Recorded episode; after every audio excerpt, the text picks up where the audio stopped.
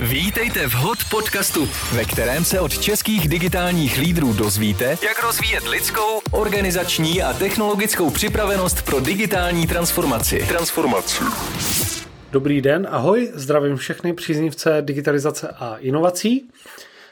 V uplynulých týdnech jsem zaznamenal konečně velmi silnou potřebu firm zastavit se a něco udělat s organizací práce a s tím, jak firmy fungují v digitálním prostředí. Myslím si, že minulý rok sice proběhla určitá změna a akcelerace přechodu do onlineu, práce na dálku a využití cloudových aplikací jako Microsoft 365, ale neproběhla lidská změna adopce. Taková adopce, která by znamenala opravdu zjednodušení práce. Takže se na mě obrací čím dál víc firm s tím, že potřebujeme zabránit tomu, aby lidé měli jednu zkusku za druhou, aby byli přepracovaní, aby nestíhali projekty, aby to, co předtím zabralo pět minut, tak najednou trvá dva týdny. Zkrátka, myslím, že až teď firmy cítí urgenci a je to správně. A myslím si, že by firmy měly být daleko, daleko ambicioznější a vzít přechod do onlineu jako příležitost úplně změnit uh, způsob spolupráce, komunikace a sdílení informací. A nejenom v tom smyslu, že uh, chceme stihnout uh, více za méně, ale spíše, abychom byli opravdu efektivní, abychom netrávili čas operativou, která se dá dnes digitalizovat, automatizovat nebo eliminovat. Eh, včera jsem byl na kole a přemýšlel jsem nad tím, kolik schůzek mají lidé, se kterými se bavím, operativních, kolik mají strategických a kolik mají takových, kde eh, si dělají retrospektivu toho, jak se jim pracuje. A říkám si, co kdyby firma směřovala k tomu, že bude mít nula operativních schůzek. Já vím, že to je utopie, ale co to znamená schůzka, kde se řeší operativa? To je vlastně zkuska, kdy se řeší nedostatky systému. Pokud máme dobře zpracovaný systém a ten nám eh, pomáhá řídit veškeré firmní aktivity, tak bychom neměli mít žádnou operativu. A já vím, že to je samozřejmě vzdálený sen, ale měli bychom k tomu směřovat. Zkrátka, měli bychom čím dál víc pracovat na systémech, a ne na samotné práci. I proto mám rozpracovaný takový koncept, říkám tomu 3S. To znamená nejdřív naučte se ovládat systémy, které máte k dispozici, ať už jsou to 365 nebo jiné apky. Druhé je zlepšujte svoje systémy. To znamená pravidelně se zaměřujte na to, co dnes můžete udělat e, pro to, abyste zítra měli zjednodušenou práci, tak jako to mluví Honza Dolej z DigiSkills dívat se na svůj kalendář, dívat se na aktivity, které děláte po třetí, po čtvrté, i když je to třeba drobnost, uložit si něco do šablony, zautomatizovat si nějaký menší proces. Zkrátka zlepšovat systémy každý den. A třetí bod je být lídrem a vést změnu systému. Není to tak, že je člověk a systém, člověk a korporát, Člověk je součástí systému, je součástí korporace, je součástí firmy. Takže každý z nás musí bojovat za to, aby se systém změnil, pokud nedává smysl, aby se zkracovaly zkoušky, dělali se dny bez porad, zaváděly se technologické nástroje, automatizovaly se procesy. Bez tady těchto proaktivních lídrů se změny nestanou. Takže jsem rád, že si to firmy uvědomují a jsem rád, že mě zvou k těmto změnám Ať už se jedná o spolupráci v rámci DigiSkills, kdy jede adopce uh, 365 ve Škodě Auto, ve Wood Company, uh, spolupracujeme s Čes Prodej a s dalšími firmami, tak i třeba já osobně uh, jsem začal pracovat s T-Mobilem a Slovak Telekomem a chystáme velké věci zaměřený na transformaci organizace práce. Máme za sebou spoustu eh, konzultací, workshopů a bavíme se o tom, jak transformovat to, jak se využívají technologie a jak eh, lidi řídí svůj čas a eh, organizaci v týmu. A to mě baví. To mě baví, protože zvláště v dnešní době je to téma, který může změnit život spoustě lidí. Kromě toho jsem měl možnost vést mezinárodní workshop pro Fortunu, takže jsem rád, že jsem zase mohl spolupracovat s týmem Báry Stejskalové.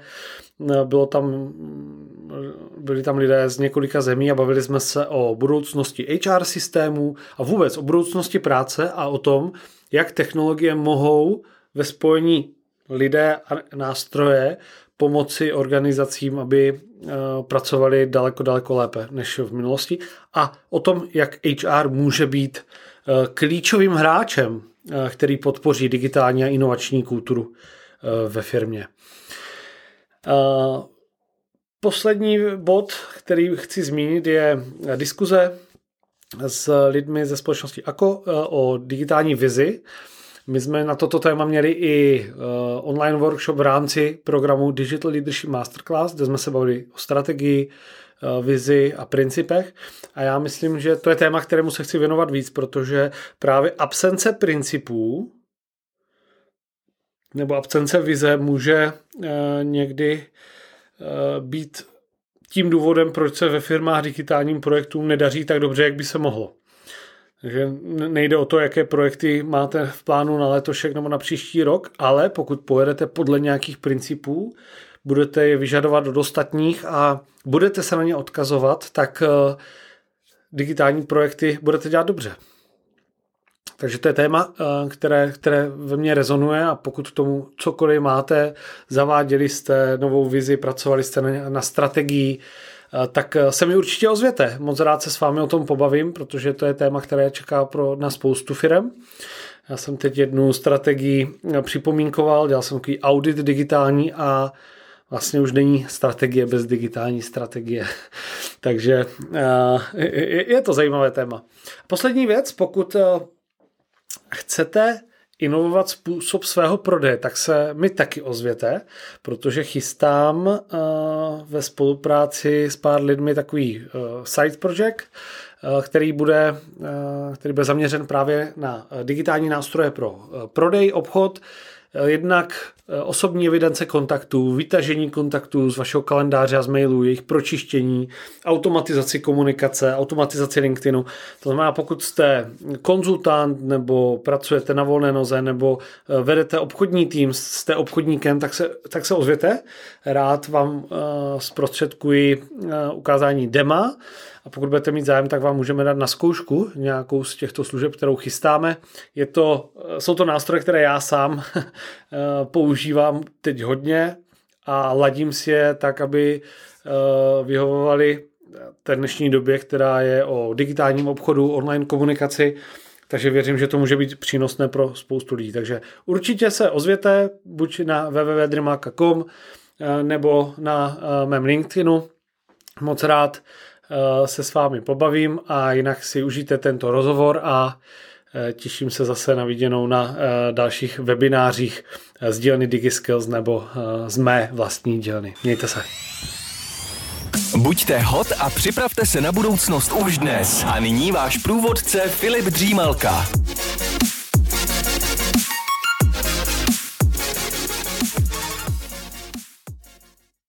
Dobrý den, vítám posluchače Hodcastu a mého dalšího hosta, kterým je Marek Kříž. Ahoj Marku. Ahoj Filipe, děkuji za pozvání.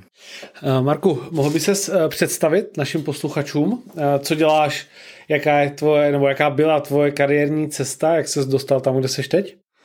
Určitě. Já jsem hnedka po střední škole nebo někdy na konci střední školy začal budovat digitální agenturu a věnovali jsme se primárně výkonnostnímu marketingu, vývoji a u toho jsem byl nějak do roku, od, od roku 2013 do řekněme 2015. V tu chvíli jsem zjistil, že vlastně nám ta agentura se sestávala z dvou částí. Jedna byla developerská, jedna byla marketingová. Zjistil jsem, že občas na sobě ty dvě části parazitují trochu. Takže jsme to rozdělili, udělali jsme jednu agenturu čistě vývojářskou, DevX a Fire Media zůstalo jako marketingová agentura. A tím, jak už byly ty agentury dvě, tak jsme začali všechno nějak združovat pod jednu hlavičku, který říkáme Point FM. A pod Point FM tím pádem byly v té době dvě agentury a já jsem se věnoval té marketingový, developerskou měl na starosti e, jiný CEO. Z té developerský jsem vlastně vystoupil teďka, prodal jsem svůj podíl na začátku tohohle roku a A z té vlastně vývářské části agentury se začaly linout nějaký jako lead generation businessy typicky pro banky, pro pojišťovny, protože jak jsme dělali výkonnostní marketing, tak jsme měli ten největší skill v tom, že jsme dokázali bankám, pojišťovnám a, a podobným korporacím přinášet obrovské množství zákazníků, ale tím, jak nás platili od hodiny, tak to pro nás bylo vlastně strašně ne, nevýhodný. A protože jsme pro jim přinášeli obrovskou hodnotu, ta jejich hrojka byla naprosto dokonalá, ale, ale my jsme si říkali, že, že tam přece musí být nějaký skrytý potenciál, kterého bychom mohli využít my. A řekli jsme si, že vlastně vezmeme trochu víc odpovědnosti na svou stranu, začneme utrácet svoje, svoje marketingové peníze, začneme budovat svoje webové stránky a budeme jim přinášet nějakou skutečnou hodnotu a necháme si platit teda až za tu hodnotu v podobě toho zákazníka nebo v podobě nějakého, nějakého lídu. A, a od, od toho jsme se vlastně dostali tam, kde jsme dneska. Dneska budujeme Zaloto, což je v podstatě lead generation v oblasti primárně hypoték, Eh, sekundárně životní pojištění, povinného ručení a různých pojistných produktů. A tím pádem dodáváme zákazníky pořád bankám, pojišťovnám, finančním specialistům, ale už pod jedním brandem a pod brandem Zaloto. Super. Eh, a co, co tě vedlo vůbec, možná když se ještě vrátím, ty jsi říkal hnedka po škole, Eh, založil z agenturu, takže nešel s takovou tou klasickou cestou nechat se zaměstnat a, a počkat, co z toho bude? Jak, jak tomu došlo? To, mně se vlastně nikdy moc, nikdy moc nechtělo asi se, se nechat zaměstnat. Já jsem neustále na střední škole nebo ještě na základce četl takový ty blogy podnikání v USA od Johna Vanhary a věci, které v té době uh, Hyde od, od Honzy Barty a který potom byl Schickel Gruber a tady tyhle věci a nějak vlastně jako mě celou tu dobu hrozně lákalo uh, podnikat optimálně na internetu, protože to bylo něco, co kolem toho roku 2008, kdy jsem nastupoval na střední, pořád bylo relativně na startu, ale už se tam dali nacházet hezké business modely a, a velké příležitosti, že už to nebylo jenom o nějakém živnostničení a o budování malých e-shopů, ale že už opravdu tady byly velké firmy, které to dělaly sofistikovaně a, a hrozně mi to lákalo vlastně už někdy od té doby. No. Takže, takže to mě nějak přimělo k tomu na té střední asi se zamýšlet více, co teda dělat, když podnikat. A agentura je podle mě takový docela nenákladný biznis na začátku, že vlastně jako stačí buď to umět trochu s Photoshopem, nebo umět něco z, z HTML, nebo umět volat lidem a získávat zákazníky a můžeš vlastně začít budovat agenturu dost, dost nenákladně a, a snadno. Jasný. A když eh, jsi mluvil o tom, že ty dvě aktivity na sobě parazitovaly, to znamená vývoj a eh, ten, ten výkonnostní marketing, tak eh, některé firmy tady ten problém řeší často. Jo? To znamená, že mám několik revenue streamů, třeba z jiných produktů, z jiných služeb. Některý jsou čistě výměna eh, času za peníze, některý jsou produktový. Tak když jste dospěli k tomu rozhodnutí, že to opravdu oddělíte? A to, jaký zatím byly úvahy? Jo, je, hlavně jako v té době mě bylo 21, 22, něco takového a já jsem vlastně jako tu firmu neuměl řídit a měl jsem hrozný chaos ve financích té firmy a vlastně tím, jak tam byly ty dva revenue streamy a i vývoj, i výkonnostní marketing mají naprosto jiný business model. Výkonnostní marketing typicky prostě fakturuješ měsíčně za nějaký člověkohodiny, který, který jsou v každém měsíci téměř stejný nebo nějak se vyvíjí, ale nějak, nějak dramaticky. Když to vývoj typicky vyfakturuješ pár procent na začátku projektu, potom za půl roku vyfakturuješ zbylejch x desítek procent a ty business modely jsou naprosto rozdílný. Ta, a já jsem to neuměl řídit, tak eh, se mi stávalo, že jednu chvíli nám přišlo hodně peněz na účet, já jsem si myslel, jak, jak se nám perfektně daří, začal jsem hajrovat lidi a my jsme tady, tím, tady tímhle vlastně prapodivným chaotickým způsobem se dostali na nějakých 18 lidí nebo něco takového v týmu.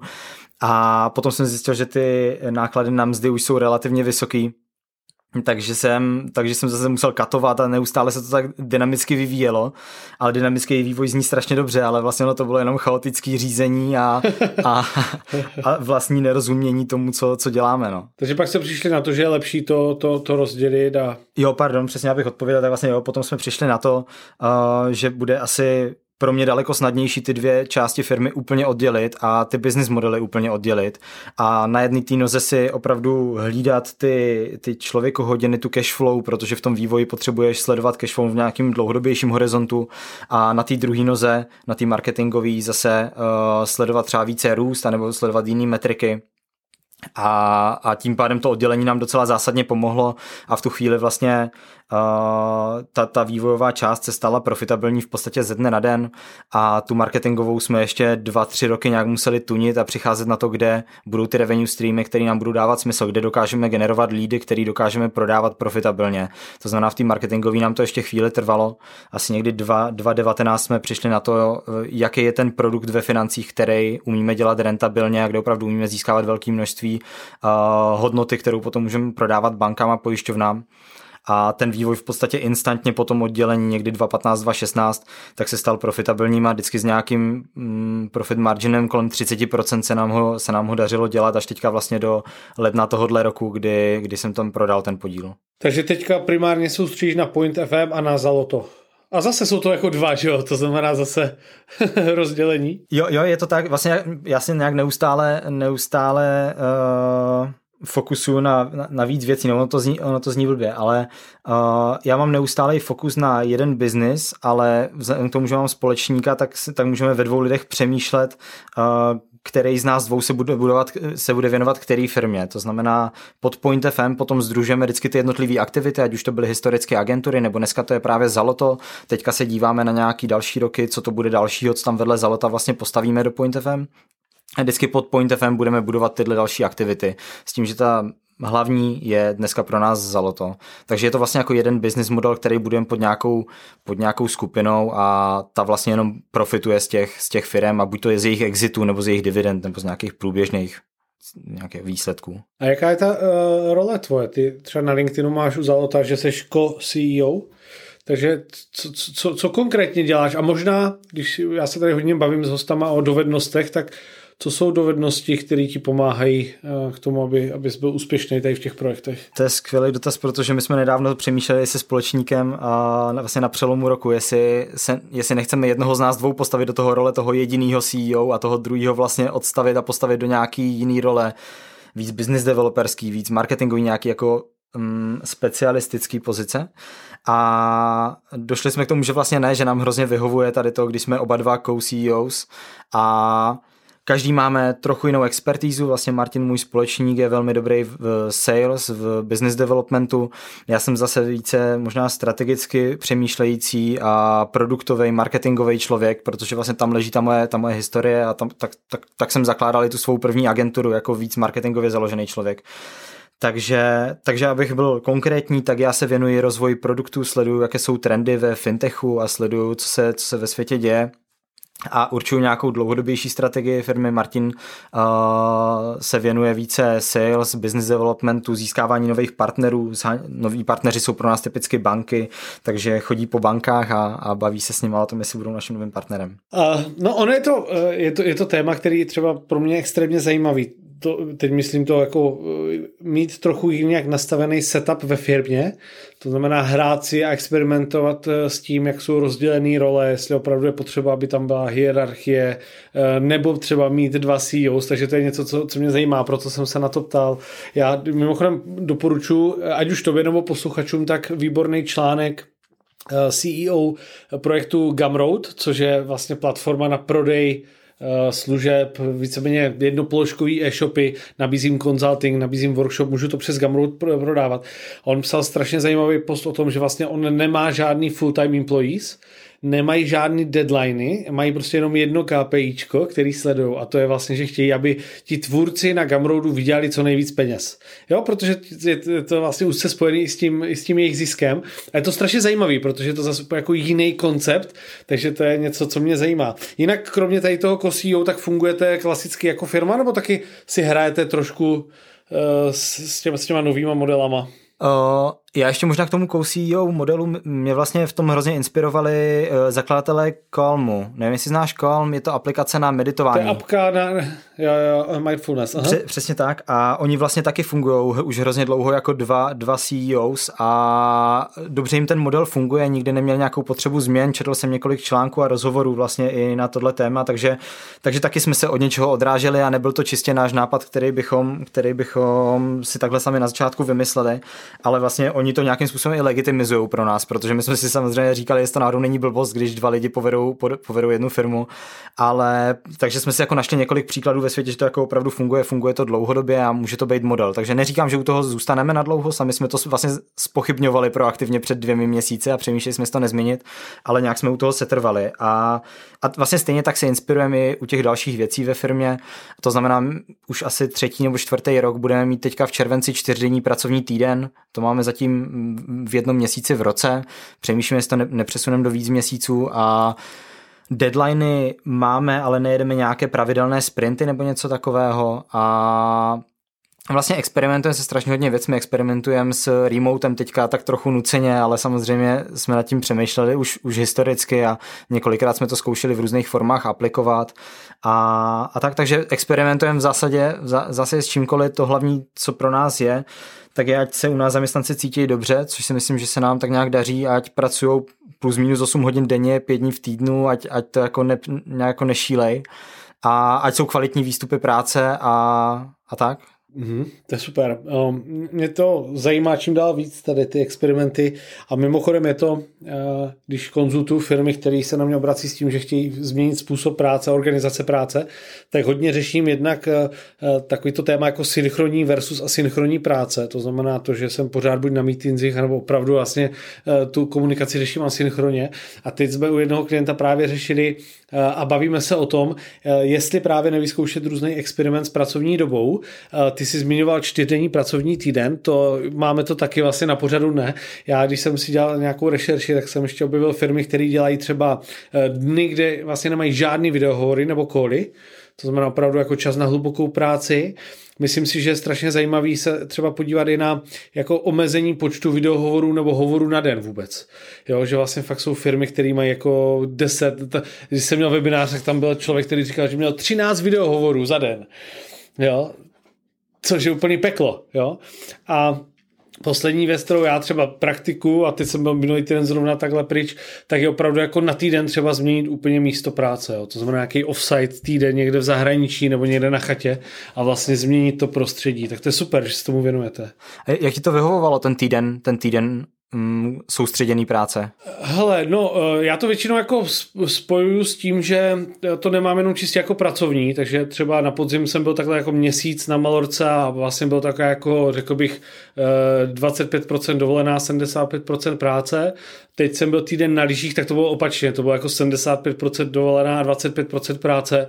Eh, a s dalším a dalším dnem lyžování, tak to bylo čím dál namáhavější pak pracovat ale a jinak mi to vyhovuje strašně, jako už jenom to, to, ta změna prostředí, že sedím někde jinde a, a vlastně jsem v jiném prostředí, tak mě to funguje úplně fantasticky. Rozhodně, rozhodně. Mám to vlastně dost podobně a my jsme jako od někde od začátku karantény, tak jsme, eh, my jsme šli na home office vlastně ještě před, před prvním lockdownem docela dlouho a tak nějak proaktivně jsme tomu, jsme tomu šli naproti, abychom omezili nějaké osobní styky, ale po nějaké době mi vlastně přestalo vyhovovat sedět doma a být v tom jednom prostředí zavřený, takže jsem začal jezdit třeba občas do ofisu a ač jsem tam sám v tom ofisu, tak mi vlastně vyhovuje jenom tady to, tahle změna prostředí, takže to mám vlastně dost podobně jako ty. Uh-huh. A, a já myslím, že to tak dělají i lidi třeba z DigiSkills, z jednoho z mých projektů, kde vlastně taky máme kancel, eh, kde lidi nejsou, ale občas tam někdo je, protože eh, jako doma to třeba nebaví.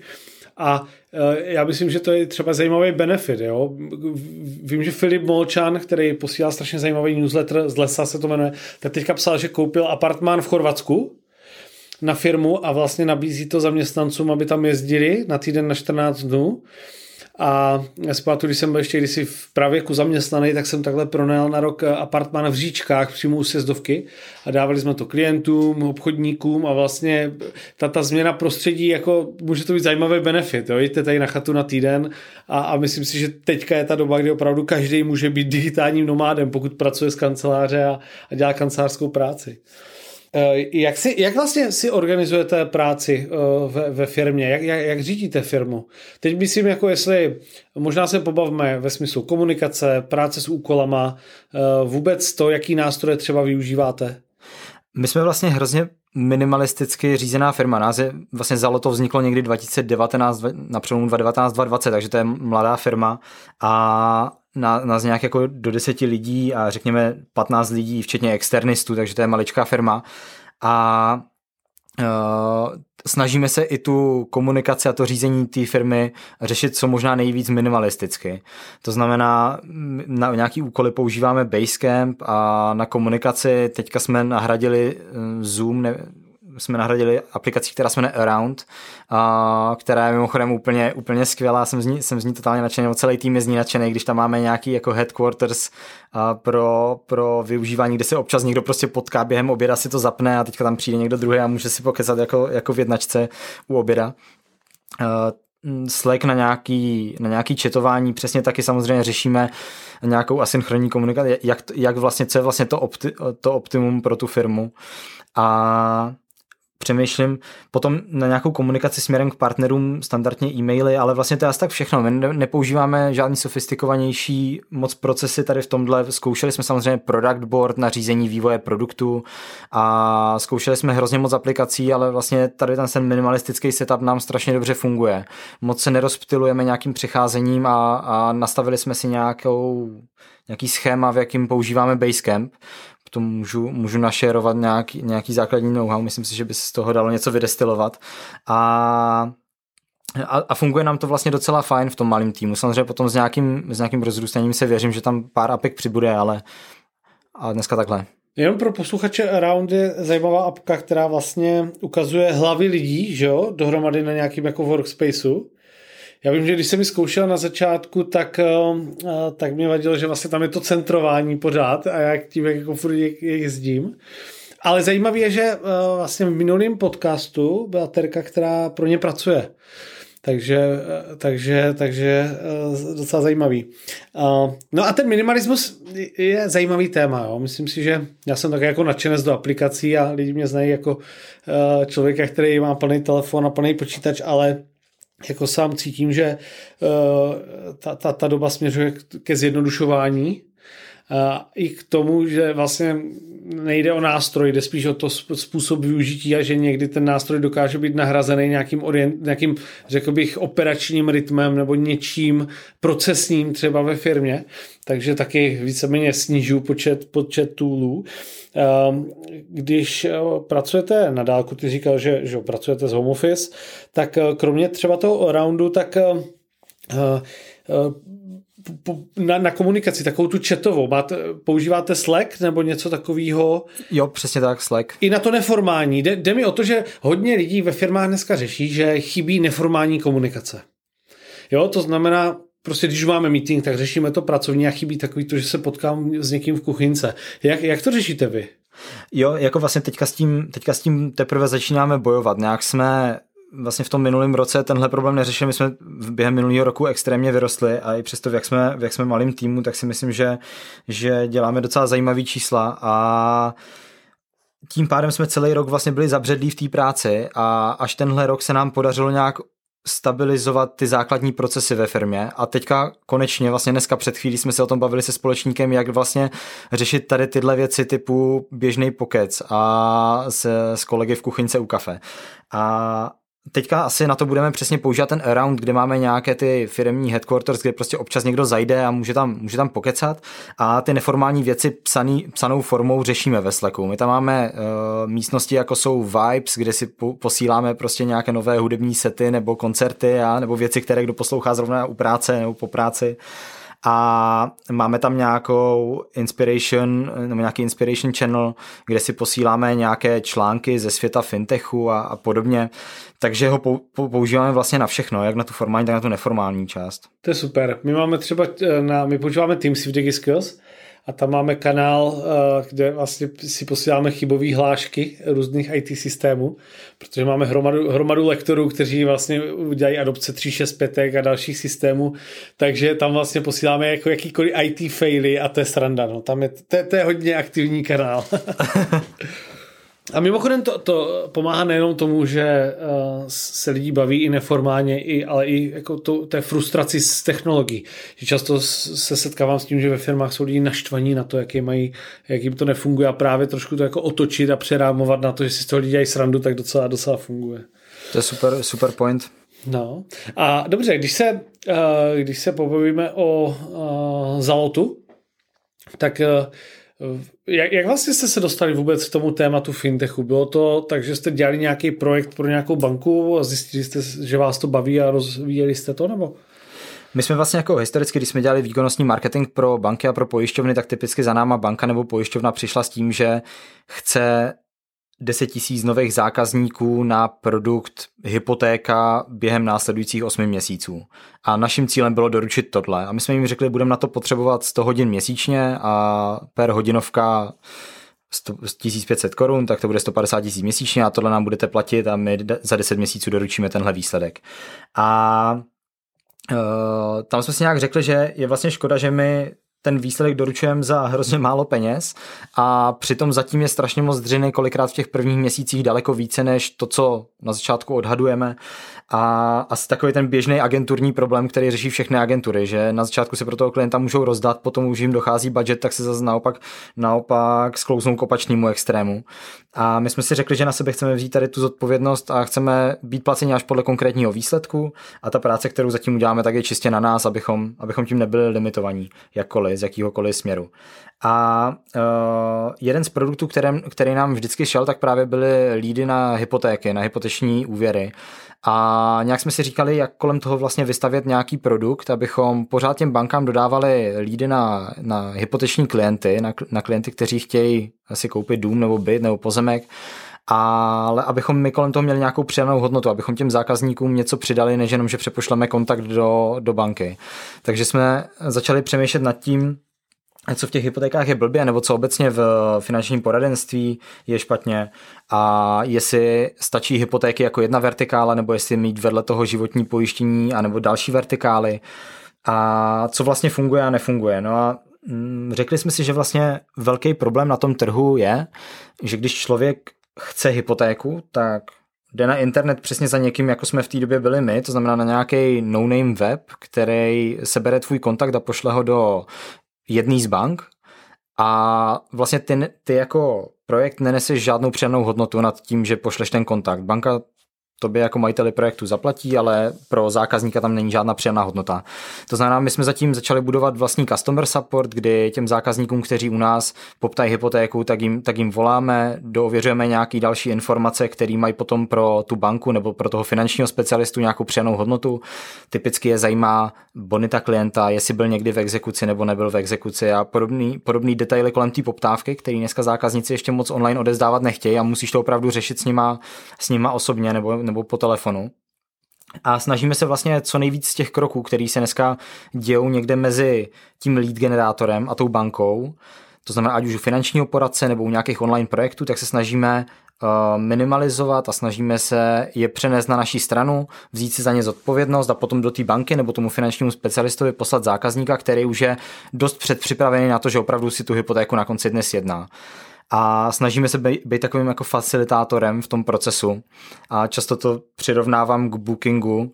A kdy my vlastně máme na straně těch institucí nebo těch specialistů asi 600 nebo 650 partnerů už dneska, takže tam můžeš představit tady nějakého Jana Nováka, finančního poradce, vedle toho si můžeš představit FinCentrum, Partners, nevím, nějakou velkou finančně poradenskou firmu, a vedle toho si můžeš představit eh, ČSOB, Komerčku nebo nějakou velkou banku. Teďka jsem jmenoval jenom tak jako, co, co mě napadlo, nevím vůbec, jestli jsou naši partneři nebo nejsou teďka z hlavy. A těchto typů partnerů máme 650 a my vlastně pro toho zákazníka vybíráme toho, kdo je pro něj optimální. To znamená, pokud seš podnikatel z malého města, máš nadstandardně vysoký příjmy, chceš hrozně drahý barák, ale ty příjmy máš z nějakého specifického zdroje, tak ti tady poradíme nějakého jednoho poradce, který se věnuje tomuhle typu klientů a snažíme se velmi specificky vybírat, kdo pro tebe bude ten nejlepší partner. Řešíte, řešíte s těma partnerama i způsob komunikace s klientem? Uh, proč se ptám? Uh, já jsem vždycky uh, byl fascinovaný z toho, že vlastně si, že finanční poradce se se mnou nechce potkat po videohovoru. A vždycky to byly taková ta stará škola naučený, ne, potřebuji přijet, jo, což já samozřejmě jsem nechtěl. Tak jestli třeba i vycítíte, že se toto mění a pracujete s těma lidma No jasně, a my jsme za to hlavně hrozně rádi, protože my jsme tomu šli naproti už před tady touhle situací, kdy my jsme vlastně jako přemýšleli nad vybudováním nějaký videoplatformy, která bude propojovat ty dvě strany. A protože ještě, abych se vrátil k tomu biznisu, tak jeho největší problém je dneska v tom, že zákazníci mají obavu odevzdávat svý kontaktní údaje online. Typicky uh, věci jako security, uh, zabezpečení dat je velký strašák pro uživatele a a vlastně docela pochopitelně, neustále slyšíme, jak Facebook tady líknul nějaký data a podobně. Takže naprosto pochopitelně. No, my jsme se tomu snažili zamezit. No, my se tomu neustále snažíme zamezit tím, že vlastně úplně ztransparentňujeme tu linku mezi tím klientem a mezi tím koncovým poskytovatelem.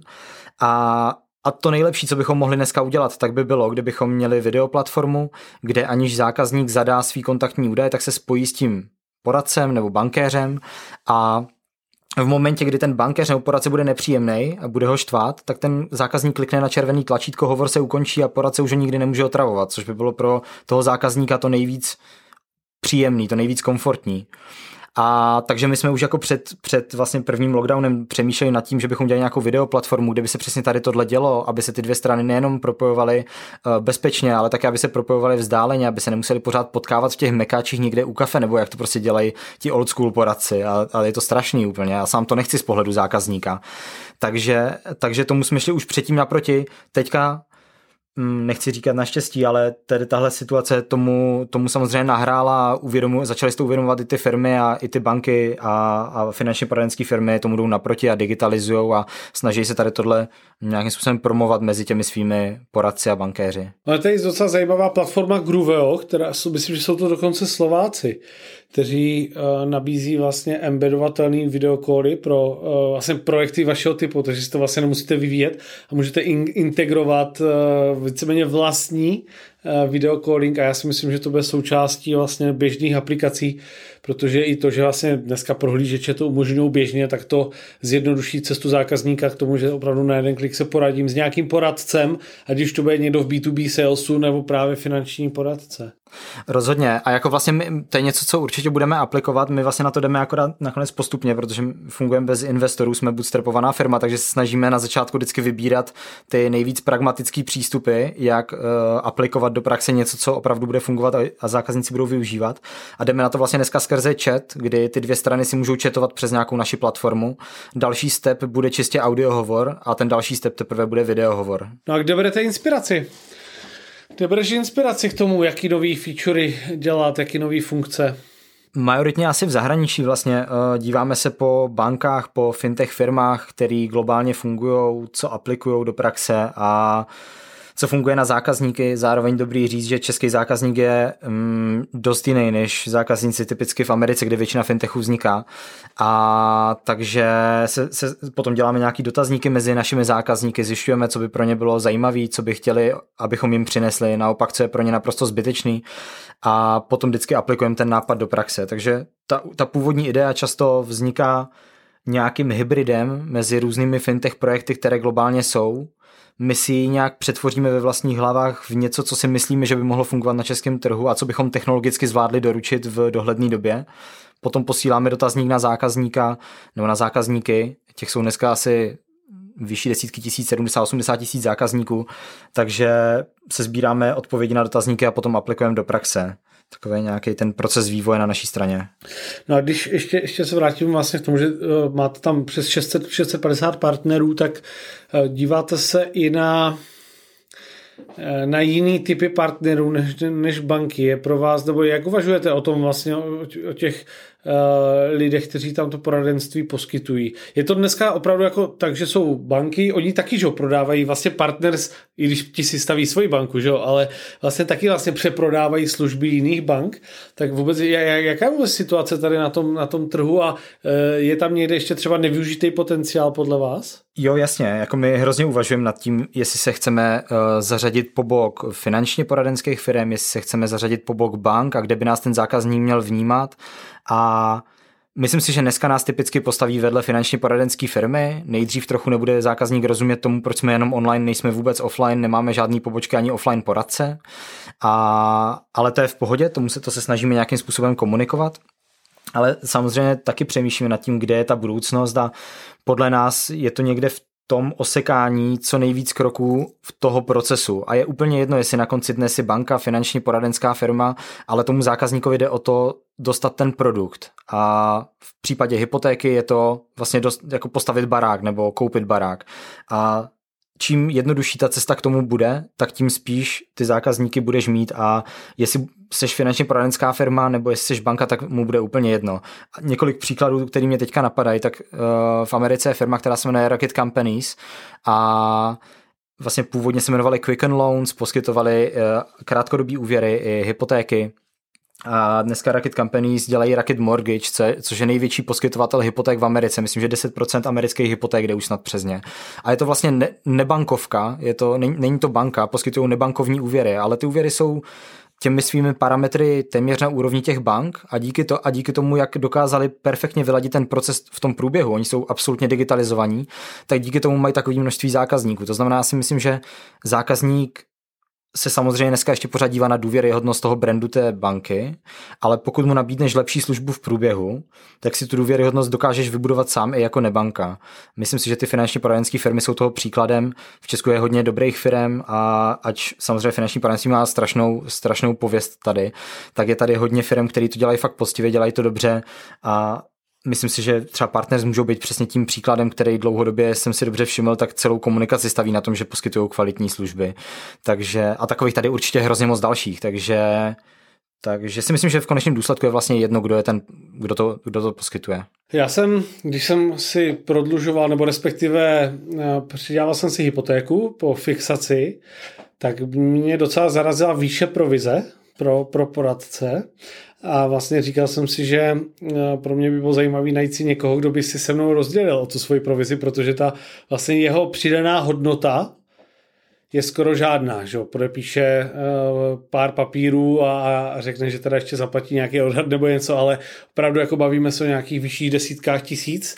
Tak eh, dějou se změny i v tomto? To je, to je vlastně super téma celý samo o sobě a strašně by mě zajímal pohled nějakého finančního poradce na tuhle věc, protože uh, Protože přesně jak říkáš, vlastně to je to první, co tě napadne, když jdeš za poradcem, který ti řeší hypotéku, tak ty, on celou dobu vlastně k tobě nekomunikuje vůbec, co z toho má a ty jako tak trochu nevíš, že si ten produkt je jako fakt dobrý, anebo jestli ti ho prodává, protože od té banky má nějakou lepší provizi.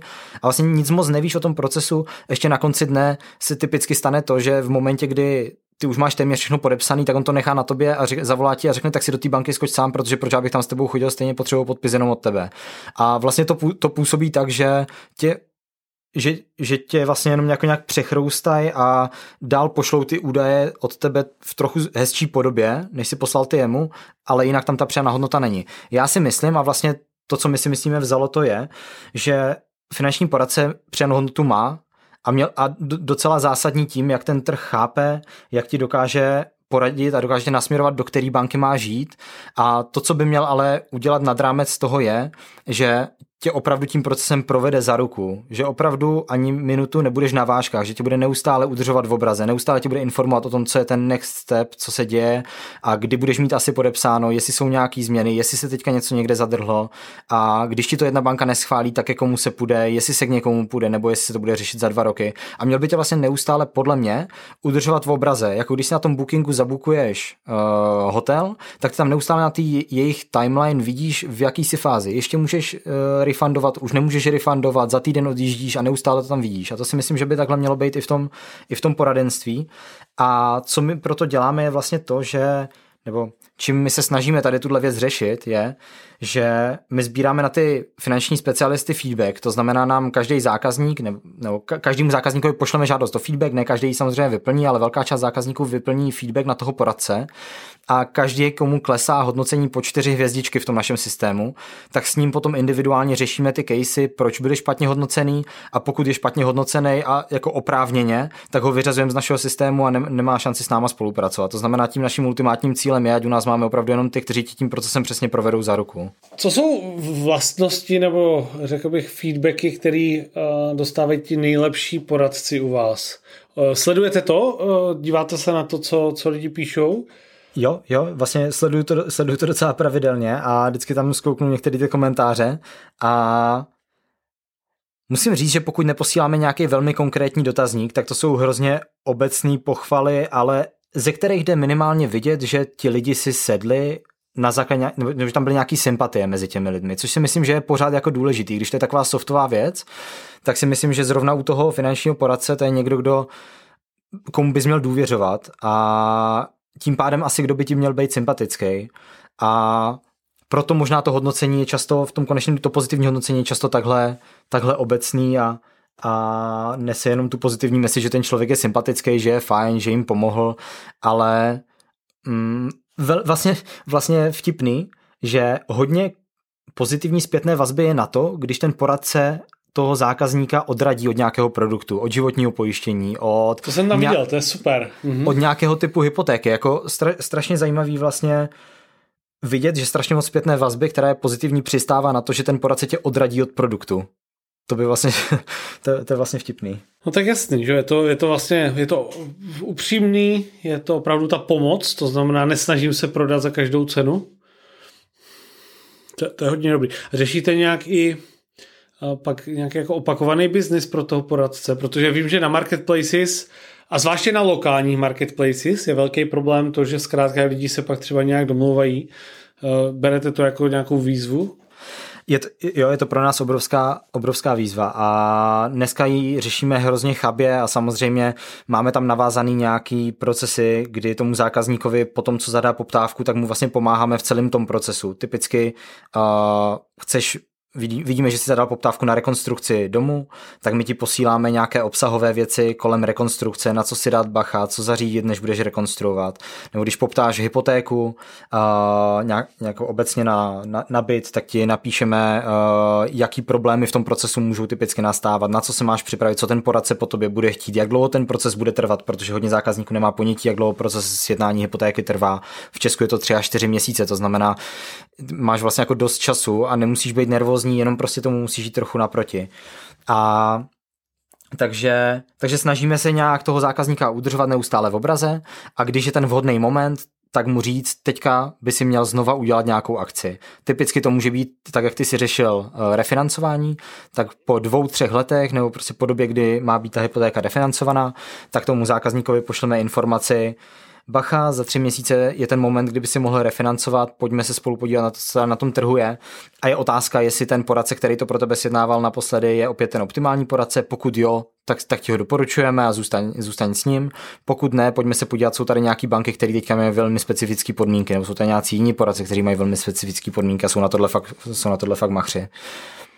Takže snažíme se tomu jít naproti, ale asi jako pro každý startup a pro každý fintech je tohle jako podle mě velká challenge, protože ty se snažíš pořád ladit tu akviziční část procesu a i když víš, že tady ti leží obrovské množství potenciálu, tak pořád seš, nebo hodně často jsi zabředlej na tom začátku toho procesu toho zákazníka, takže je pravda, že dneska se tam teprve začínáme dostávat do tady z těch dalších fází. A když, eh, když bychom se bavili o vašich partnerech, o bankách, tak co uh, nás poslouchá hodně lidí uh, z, banking a insurance, takže co, co je podle tebe, na čem by měly banky zapracovat?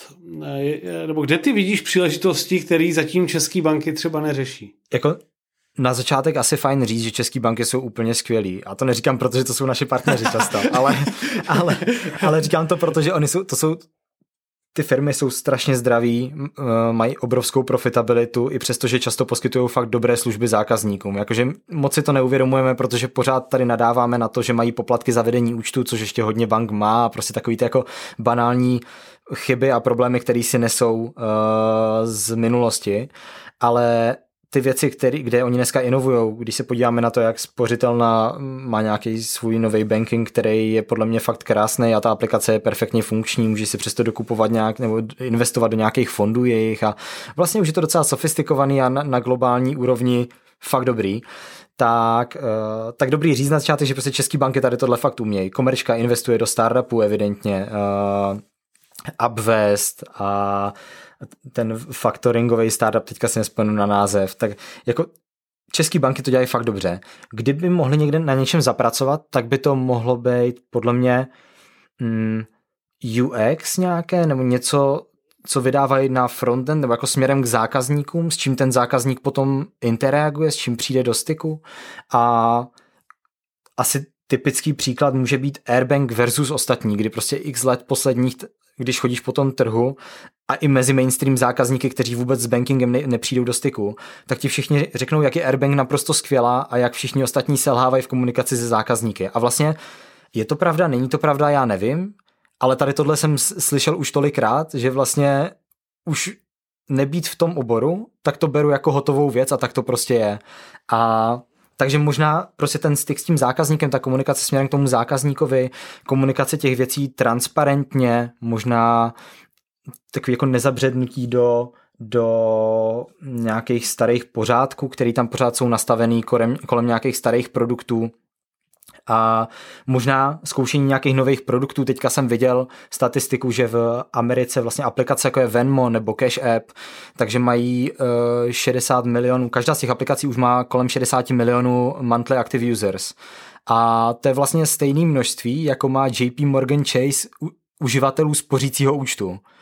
Takže tady tyhle nové fintechové apky už mají tak obrovské množství uživatelů, že už jsou téměř srovnatelný s uživateli obrovské banky produktu, jako je spořící účet. Takže možná zamýšlení se nad tím, jestli tam opravdu neleží business potenciál, že už to jako není jenom ta cool věc, mít ten hezký frontend a hezkou aplikaci a hezkou barevnou kartičku, ale že už to je fakt jako business příležitost, který by se dalo chopit. Určitě. A já myslím, že to je, že ono se to pak pozná jako v drobnostech, jo? že když se baví do té Airbank, tak je to ta kopy, jo, eh, když se budeme bavit eh, o, o vůbec jako zákaznické cestě. Jo. Já eh, v, v té své knížce mám příklad a mám příklad mailu, který přijde, když vyplníš poptávku na webu nejmenované České banky a, ve, a když vyplníš poptávku na Revolutu, jo, nebo nějaký formulář. Jo. Že vlastně už jenom to, jak s tebou komunikují na těch jednotlivých touchpointech, tak je obrovský rozdíl. A jasný, že v, v každé bance toto je priorita číslo 6252, zatím, ale otázka je, jestli by to neměla být priorita e, daleko vyšší. Že? To, to je přesně ono, to je vlastně, to, to je to, na co jsem narážel, že možná ten, to všechno, co vypouští směrem k zákazníkovi, je to, na co by se zaměřit mohli.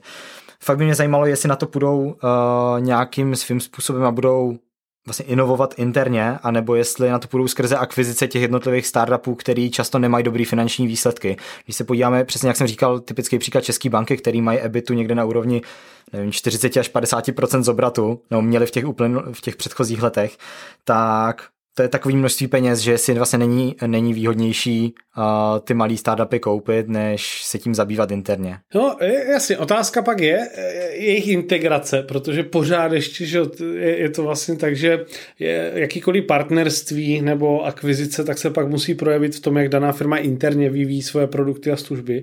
A vlastně a já třeba osobně spíš věřím tomu, že je potřeba rozvíjet lidi, který mám ve firmě, dostávat do firmy co nejvíc inovátorů, a, a nadšenců a lidí, kteří jsou rebelové a jsou schopni to bořit zevnitř, uh, protože jsem byl u X projektů, kdy se mergeovala firma nebo akvírovala a pak se to úplně jako rozpadlo, protože uh, lidi ze startupu nebyli schopni fungovat v těch velkých strukturách a naopak zase uh, byl tam problém i na, na druhé straně.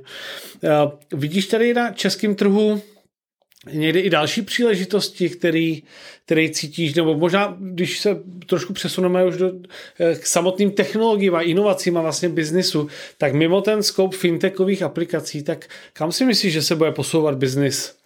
Kde vidíš trendy největší?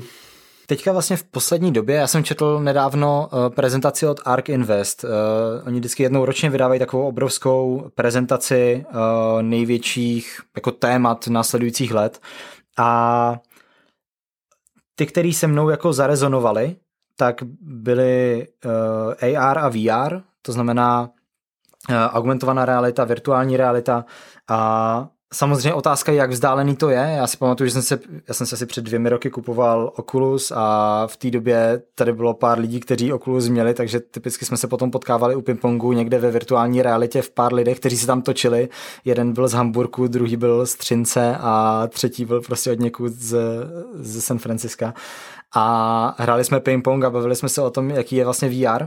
A za ty dva roky se to samozřejmě pohlo, dneska má, dneska má Oculus, nebo tři roky, nebo jak je to dlouho, dneska má Oculus hodně lidí ale pořád to není mainstreamová věc. Pořád to nemá kde jaký rodič doma, aby si mohl se svým dítětem na 10 000 km nebo 5 000 km vzdál, vzdálenou trasu volat. A to znamená, nevím, jaký je ten horizont, kde VR a AR se rozvine. U AR to bude dost pravděpodobně ještě delší horizont, tam možná začneme nějakými jednoduchými aplikacemi na začátku typu notifikací, které ti budou skákat někde do obrazu, ale jako nějaký opravdu sofistikovaný, argumentovaný věci, když půjdeš po ulici, takže si ti bude něco zobrazovat právě v té ulici, tak to asi ještě relativně daleko.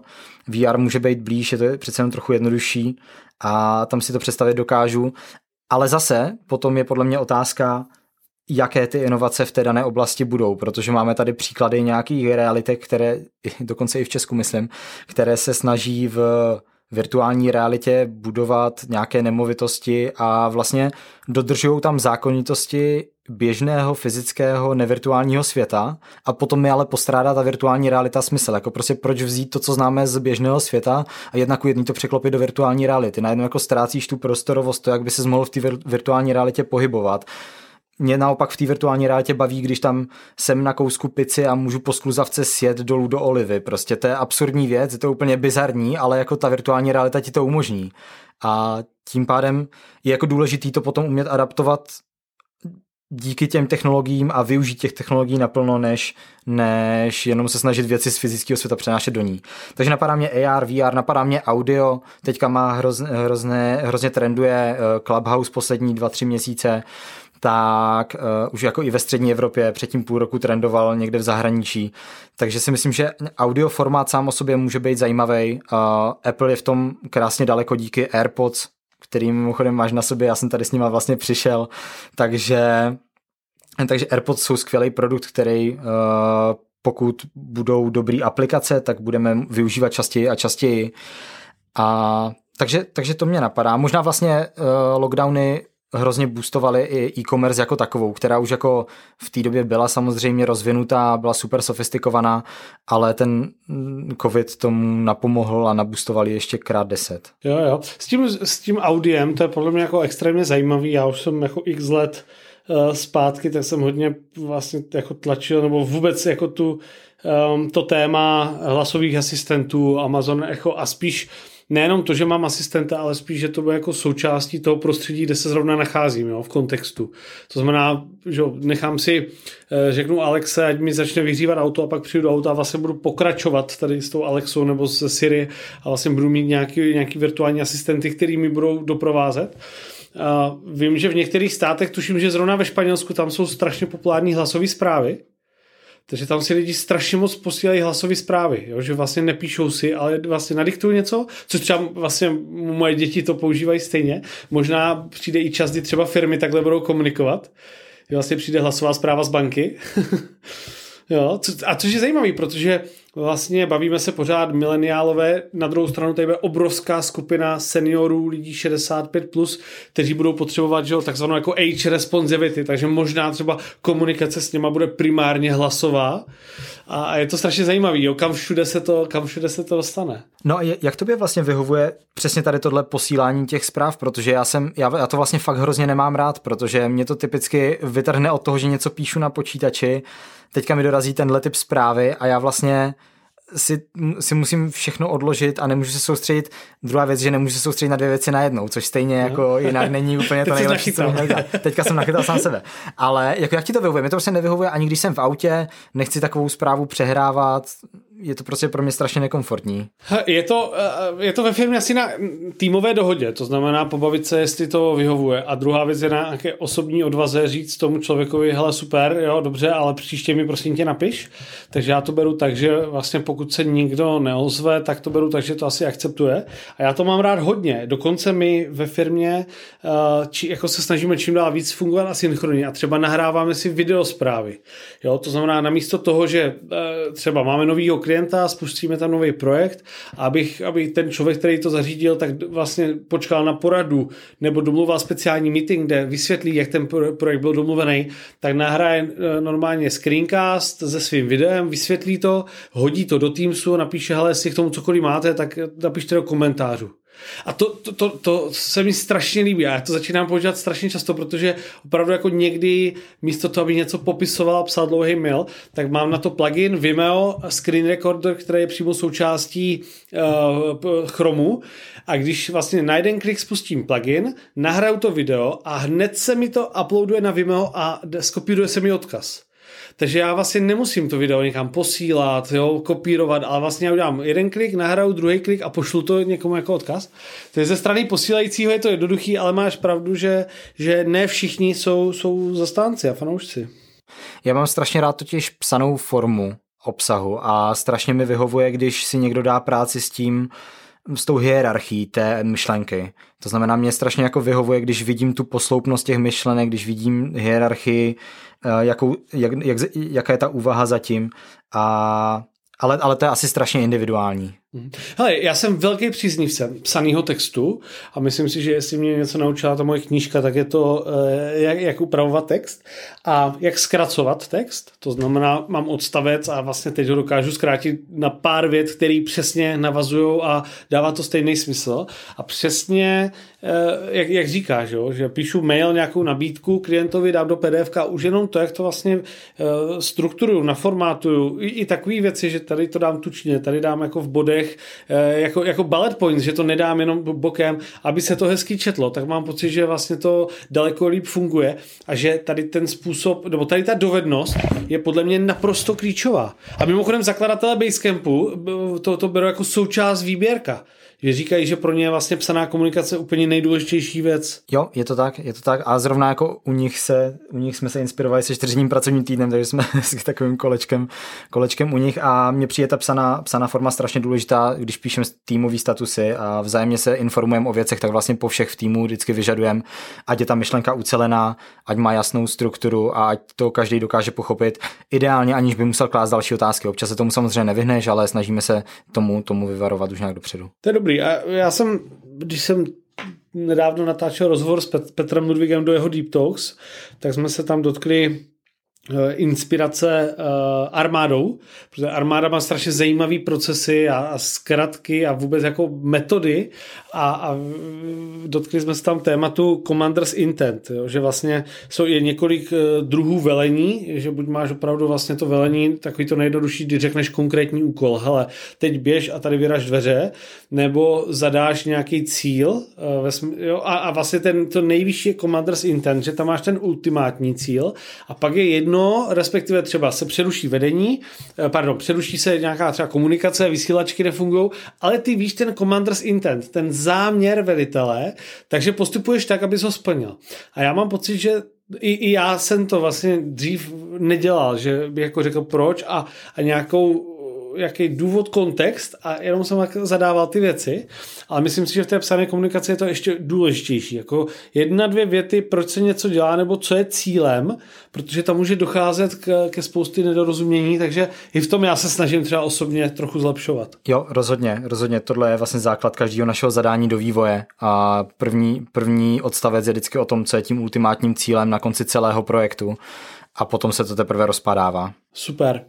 Dobře, Marku, nakonec, co ty a technologie? Teď se nemusíme bavit o práci, ale tak říkal, že eh, přišel s Airpodama.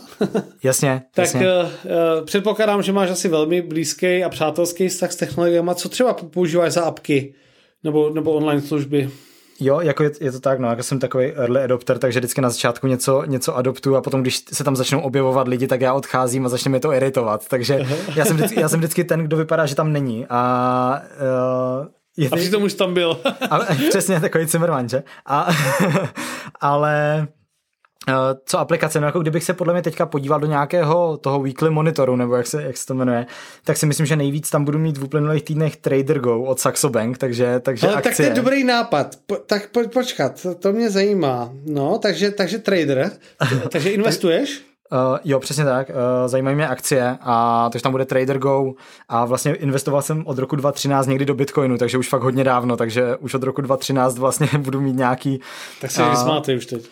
no, no, to, no to ani ne, protože to, co jsem nakoupil v 2013, tak v 2014 krachovalo s MT Goxem, takže jsem vlastně o všechno přišel s burzou, která krachovala rok na to, kde jsem všechno měl. A ale jako jo, jsem takový early adopter, takže teďka tam budou uh, nejvíc nějaké akciové věci, bude tam mo- možná Clubhouse v těch, a ten tak měsíc zpátky a nejspíš tam bude, nejspíš tam bude Twitter. Jak je to u tebe? Koukáš? Hele, uh, tak já mám Safari, mám tady Twitter, ten poslední dobou docela, docela jedu. Mám tady LinkedIn, protože jsem začal hodně, uh, hodně pracovat na LinkedInu a ale třeba strašně mě štve, že Microsoft uh, vůbec jako nerozvíjí tu, tu, tu komunikační část. To znamená, píšu si tam, mám tam jenom velice jako hloupý zprávy, takže já jsem si třeba začal spíš přizpůsobovat svůj mail, že tam mám různé tagy a vlastně uh, snažím se opravdu spíš pracovat v mailu se zprávama z LinkedInu. A jinak na LinkedInu jsem uh, Revolut samozřejmě používám velmi často a i na takový jako některý rychlý, na, na rychlý nákupy a prodeje, ať už krypta nebo akcí, tak používám Revolut prémiovej. Na větší používám Patrii a, a teď jsem eh, začal Portu, uh, což je vlastně spin-off Wooten Company, hezký projekt. A jinak s tím Bitcoinem já teďka rekonstruju, už finishu vlastně vrchní patro do domu svého a dělal jsem koupelnu. No a už jsem už dlouho se ten Bitcoin držel stejně, takže jsem na podzim vlastně řekl, že, že to zaplatím z toho. Takže... Takže teďka máš koupelnu v hodnotě, v hodnotě obrovský vily v podstatě. Takže teďka mám koupelnu v hodnotě obrovský asi ne, ale jako rodinný, rodinný domek by to určitě byl. A to, to, to, je jako přesně ta, ta emoční část, jo, to, že si člověk řekne, hele, budu to držet a budu to držet dlouhodobě a pak přesně buď se to dlouho neví, nebo to jde dolů a, a člověk má ambice a je to strašně těžký, jo, se, se udržet a já jsem začal hodně investovat až na jaře, když vlastně to všechno spadlo takže jsem měl dobrý jako starting point. Jo. A musím říct, že jsem i díky technologiím, tak jsem spoustu věcí pokazil, protože to, že vlastně člověk jako sleduje to nahoru a dolů, i když vlastně to nemá smysl vůbec, že ho sledovat každý den a tak dál, pokud člověk nechce hrát kasíno. Eh, a, a vlastně eh, naopak ty technologie způsobily, že ne, že bych prodělal, ale neviděl jsem tolik, jak jsem mohl vydělat. Jo, až zase se vlastně jako hodně poučil a, a vlastně u části investic vůbec nesleduju, nedívám se a naopak eh, nechci to ani vidět. Jo, to je, asi, to je asi rozumný. Vlastně ta moje strategie je taková, že ve volném čase uh, jenom analyzuju a čtu si o firmách a potom provádím nějaký promyšlenější nákupy, ale na day trading nejsem, nevyznám se v tom a nedokázal bych to asi dělat efektivně, takže moje strategie je, dlou, že dlouhodobě držím a ve volném čase jenom analyzuju a studuju firmy. A vlastně téměř neprodávám a když prodávám, tak si tím jako musím být jo jistý. A nebo jsem prodal nějakou část akcí Tesly, když jsem uh, když jsem očekával, že prostě, nebo když už jsem to zhodnocení měl tak vysoký, že vlastně už by mi ani, mm, že už by mi nevadilo, kdyby to rostlo dál krát pět, takže Jo. Já mám, já mám strategii jedna, která jako do firm, který uh, znám z praxe. To znamená, když vidím Microsoft a jejich Azure a další a vlastně s těma firmami spolupracuju a vidím u zákazníků, že ta adopce je čím dál větší, tak uh, tam vidím tu hodnotu, když to porovnám s, s, s jejich výsledkama a spíš jako vidím, že to, že to bude růst daleko rychleji, než, než se předpokládá. Pak uh, druhá strategie je kopírovat. Takže příklad, když Křetínský koupil Macy's, Uh, sice to pak rychle prodal, ale já jsem vlastně následoval. Pak jsem udělal chybu, že vlastně koupil uh, British Mail, to jsem, do toho jsem nešel a to stouplo dvakrát do té doby za pár měsíců. A třetí, která s tím souvisí, je vlastně jako don't, don't be greedy. To znamená, když kopíru, tak si tam dám třeba, že jako chci 20% vydělat a pak to prodávám. Jo? To znamená takový ten jako středně dobej a vím, že pak to stoupne ještě třeba a já bych mohl litovat, jo, kdybych to držel, ale opravdu takový to, jestli řeknu, že třeba na téhle akci mě, mě bude stačit profit 20%, 10%, teď jak byla kauza s, že, s GameShopem, GameStopem a AMC, tak jsem vlastně koupil a říkal jsem si jenom prostě dám 30% a prodávám a bylo to v pohodě. Takže to, toto je moje strategie. Hm? Jo, to, to mi přijde rozumný a Don't Be Greedy je asi, uh, asi dost přesný. A, a, a teda, ty říkáš, že jdeš Saxo. Jo, já mám tra- tra- Trader Go od, od Saxa a který mi vlastně jako tak nějak vyhovuje asi, moc jsem neskoumal, moc jsem neskoumal uh, poplatky a podobné věci, které se typicky zkoumají na začátku. Měl jsem předtím uh, RM Broker od FIA, a který byl ale tak strašně škaredej, že vlastně mě jako iritovalo v tom cokoliv dělat, takže jsem potřeboval najít jenom nějakou alternativu. Patria byla jedna z nich, druhé bylo Trader Go od Saxa a ještě mi přijde jenom k té strategii, mi přijde vlastně jako zajímavý uh, hedžovat proti vlastnímu biznisu, což je něco, co jsem teďka začal nově dělat. To znamená, že vlastně jako vsázím proti vlastnímu biznisu. To znamená, když můj vlastní biznis půjde dolů, tak nějaké akcie půjdou nahoru. V našem případě typicky uh, to může velmi pomoct akcím bank a podobně. Takže dost aktivně teďka, teďka chodím do titulů, které půjdou proti tomu, co vlastně děláme. Ale já jsem to, hej, to, to je dobrý, já jsem to dřív dělal, když jsem sázel na sport, na Gimplu jsme chodili sázet do typ sportu a když byl třeba v nějaký finále, semifinále, byli tam Češi, tak já jsem sázel na tu druhou stranu, jo, že buď jsem si říkal, hele, buď budu jako happy, že vyhráli Češi, nebo že, že vyhrajou peníze. Jo, takže... Ano, nemůžeš prohrát. Přesně tak, no. no a je, je zajímavý, jak se třeba i toto eh, bude integrovat do finančních služeb, protože třeba ten Revolut je krásná ukázka toho, eh, že neuvěřitelně do toho šlapou opravdu já vlastně tím, že jsem byl u banky, která neměla Apple Pay, tak jsem začal Apple Pay používat v Revolutu a od té doby jsem si tak zvykl, že tam jenom pořád používám a vlastně tu, tu svoji tradiční banku v vozovkách tak už vůbec nepoužívám a jenom to používám jako to, že si tam přeposílám peníze. Ale vlastně je to tam, je tam ta možnost okamžitě pracovat s kryptoměnama, zlatem, komodity, uh, akcie a uh, už se i české banky na to dívají a samozřejmě bude to bude to možná, nebo ne problém, ale bude vznikat spousta výzev, jo? což vidíme Robin Hood a podobný.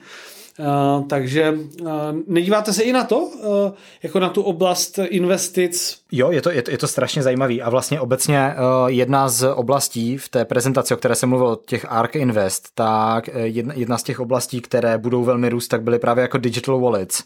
A firmy typu Cash App, Venmo, Revolut, N26 a krásná metrika, na který to tam ukazovali, tak bylo, že mm, dneska má průměrný user takový aplikace hodnotu pro tu aplikaci jako nějakou, nevím, jestli to byla lifetime value nebo jestli to byla monthly value a 250 dolarů. A že, že tadle, to byla, to byla asi lifetime value. A že tadle hodnota by měla během následujících pěti let vyrůst na 20 tisíc dolarů.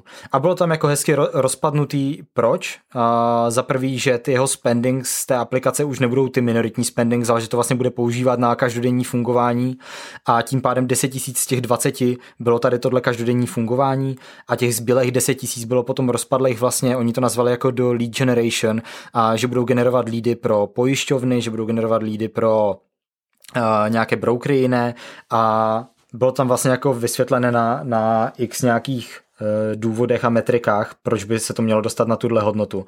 To znamená, vlastně přijde mi to jako strašně zajímavá oblast a všechny ty digital wallets. Apple by měl teďka nakupovat, jestli jsem četl nějako, nějaké rumors, tak by měl nakupovat tuším 5 miliard dolarů v bitcoinech právě proto, aby postavil nějakou infrastrukturu pod tou svojí Apple Pay a a po tou svoji Apple Wallet, takže, takže si myslím, že ta takže oblast mám je strašně zajímavá. Takže rychle, než to stoupí. Přesně. Přesně. to je super. A e, Amazon snad bude dělat nějakou mexickou měnu. Já Aha, jsem to vůbec nevím. WhatsAppové, WhatsAppové skupině takových jako bláznů z celé Evropy. Okay. tak, tak ti tam psali teďka zase nějaký rumors. A to, co mě třeba strašně chybí, tak je pojištění na, na, na, na bázi transakcí. Jo. To znamená, že koupím si kolo a pípne mi to, ale nechci si to pojistit pár klikama, protože zkrátka, když vidím tady kolo Svorada a, nějakou vysokou částku, tak bych chtěl. A to je pořád, že jo, liže, něco, něco a vlastně pořád ta cesta k tomu pojištění je strašně kostrbatá. Jo. Jo, jo, rozhodně. A myslím si, že tam banky mají perfektní uh, výchozí pozici. A teďka díky PSD2 tam má dobrou výchozí pozici i dost startupů, tak je otázka, který se toho ujme. Myslím si, že v Česku jsme tady měli příklady hezkých nějakých jako Tady Dateo, Dateo, ne? Pro, projekt jeden. Uh, Dateo jsou skvělí, ti myslím, uh, přiřazují, oni mají transakční data, jestli se nepletu, a k transakcím dokážou přiřazovat nějaká data, zná typicky u kterého obchodníka asi se ta transakce udála. A pamatuju si, že eh, Spendy, nevím, jak se jim daří, ale Spendy uh, poskytovalo krásnou apku na zprávu financí Budget Bakers a Budget Bakers se potom tuším nějak více uh, specializovali na B2B segment, ale vím, že těch aplikací tady vzniklo relativně dost v Česku a myslím si, že tam budou mít ten prostor krásný. My na to asi půjdeme uh, pořád více skrze specialisty, to znamená, pokud bude někdo investovat přes nás, pokud a někdy, pokud to tak vůbec někdy bude, tak to nejspíš bude přes nějakého investičního specialistu a bude to pořád jako lidská služba na konci dne. To samozřejmě říkám teďka bez vědomí čehokoliv, co se v následujících letech stane, protože určitě další dva, tři roky se do toho nepustíme, ale nejspíš bych to viděl na to, že budeme pořád stát mezi zákazníkem a nějakým specialistou, který opravdu bude eh, provádět nějaká jiná investiční rozhodnutí. A klidně ten specialista může být správce fondu, to zase jako neříkám, že se nedá přesto zainvestovat do fondu. Jo, jo. Já jenom ještě k těm transakcím, já vím, že vlastně eh, že takový ten pionýr byl Cardlytics, Oni měli takový hezký eh, slogan nebo USP, Every purchase is a story. Jo, a, a, a co se mi strašně líbilo a vím, že vlastně když se bavíme o té uh, hodnotě zákazníka, tak to, to podle mě spousta tradičních firm nechápe. Jo, vlastně, že se hned snaží tomu zákazníkovi prodat anebo vlastně nepočítá, neumí si spočítat tu hodnotu. Samozřejmě spousta startupů na to, na to hraje až moc, to znamená, budeme mít hodně uživatelů a pak najdeme tu monetizaci. Na druhou stranu spousta velkých firm nevnímá, jaká je reálná uh, hodnota toho člověka. A jaká je hodnota do budoucnosti. Jo, a já vím, že i třeba právě to, ten Revolut, když, jsme, když jsem začal dělat s bankama, tak eh, to vůbec nikdo to nevnímal jako problém. Eh, a vlastně pořád se dívali jenom na ty celkový čísla a vůbec se nedívali na ten trend jo, jak rostou za, ti uživatelé a tak dále. A pak najednou to zač, začalo být a myslím si, že to bude velký problém do budoucna. Jo, rozhodně. Jako já to sám uh, vidím u nás, kdy vlastně přemýšlím na nějakou lifetime value zákazníka a do toho nemáme investora, nejsme zainvestovaní a financujeme se z vlastních profitů a vlastně musíme neustále balancovat tady tyhle dvě věci. A I když víme, že bychom ji třeba něčím dokázali natáhnout, tak víme, že bychom to neufinancovali a podobně. To znamená, uh, myslím si, že ten startup, který je financovaný z peněz, z peněz investorů, tak může bojovat s něčím opačným a to je takový jako zabřednutí do toho, že neustále jako zvětšují tu lifetime value toho zákazníka, ale vlastně aniž by zjistili, že se tam profitabilně někdy dokážou dostat. Jo, jo, to, to, to je super. Hele, a když, když říkáš, eh, že to bootstrapujete, tak kdyby přišel teďka nějaký partner a chtěl do vás zainvestovat nebo si koupit podíl, tak byli byste pro? Vlastně už jsme se o tom docela dlouho interně nebavili. My jsme to hodně řešili před dvěmi roky. My jsme investora dokonce zháněli a chtěli jsme někoho na začátek.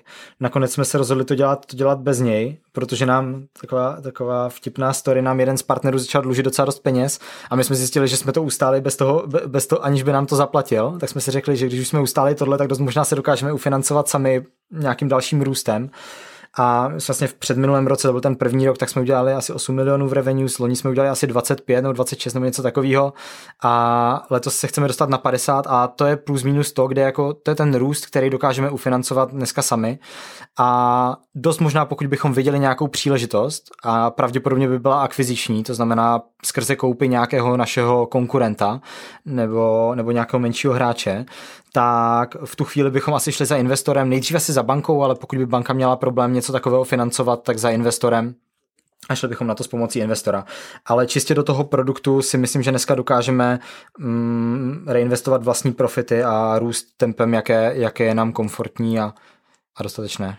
OK, tak kdyby tady poslouchá, poslouchá hodně zajímavých lidí i uh, s apetitem na investice a akvizice, takže kdyby byl zájemce, tak se určitě Markovi ozvěte a já si pak, uh, já si pak řeknu nějakou provizi. No rozhodně, rozhodně. Uh, super, super. Marku, děkuji moc, bylo to strašně zajímavý. Mám tady napsaný i x typů, který dáme do doprovodných materiálů, takže já přeju, díky moc, že jsi přišel a přeju, ať se ti daří ve všech projektech, který děláš. Děkuji moc za pozvání ještě jednou a tobě taky. Děkuji.